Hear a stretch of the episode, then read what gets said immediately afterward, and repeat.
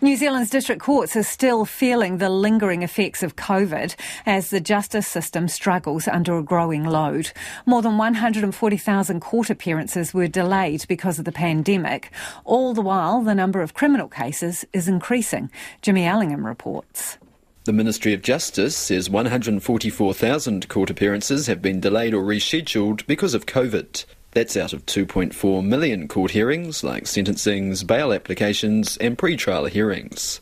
Victims advocate Ruth Money says for complainants, court delays can be crippling. It's really difficult. If it was a normal delay, you can help them through. You can explain that this is normal. You can explain some resilience methods that they can employ. At this point, with these delays being as long as they are, that they're harmful. There's not another way to describe them. That the delays are genuinely harmful. Adding to the system's woes, there's been an 8% increase in active criminal cases to nearly 39,000 in May and criminal case times are blowing out. In May this year, cases were taking 176 days to work through the court system, six weeks longer than in 2020, and nine weeks longer than five years ago. Criminal Bar Association President Chris Wilkinson Smith says this is causing problems as cases back up. It's a perennial problem, even if we just put the COVID blip to one side. We're supposed to have trials without undue delay, which I think should mean really between the time that you make your first appearance, there should be a trial within a year.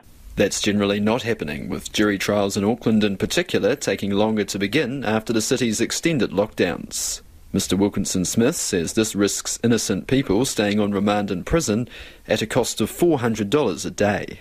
But what we've come used to is delays of sometimes two, three, or even longer years uh, for a trial to be heard. And that's become so ingrained, it's very hard to, to push back to what is actually, when you take a, a pace back from this all, what is actually a reasonable amount of time to prepare and to have a trial. He says delays are corrosive for everyone, and the association would like to see a deadline for holding trials introduced into law or judges' practice. What it really needs is some sort of leadership to take hold of the issue and say, look, these delays uh, are too long. We shouldn't just say it's uh, it's just the way it is.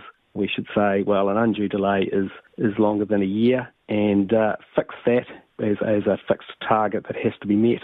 Ruth Money worries that would mean defendants who are guilty wouldn't face trial. She has some ideas to speed up the system too. We need to look at the longer sitting times, whether that be an hour each day, whether that be night court, whether that be Saturday mornings. We need to break the back of this terrible backlog.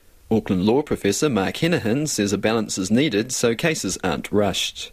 He says the system needs to be examined to make sure it's operating well. I think we probably need to do more measures about what, what is a system that works fairly and, and appropriately and justly, but also efficiently. It, it is an awful thing for people to wait for those things. It's awful on all sides. The Ministry of Justice says industrial action and Cyclone Gabrielle are partly behind the increase in active criminal cases.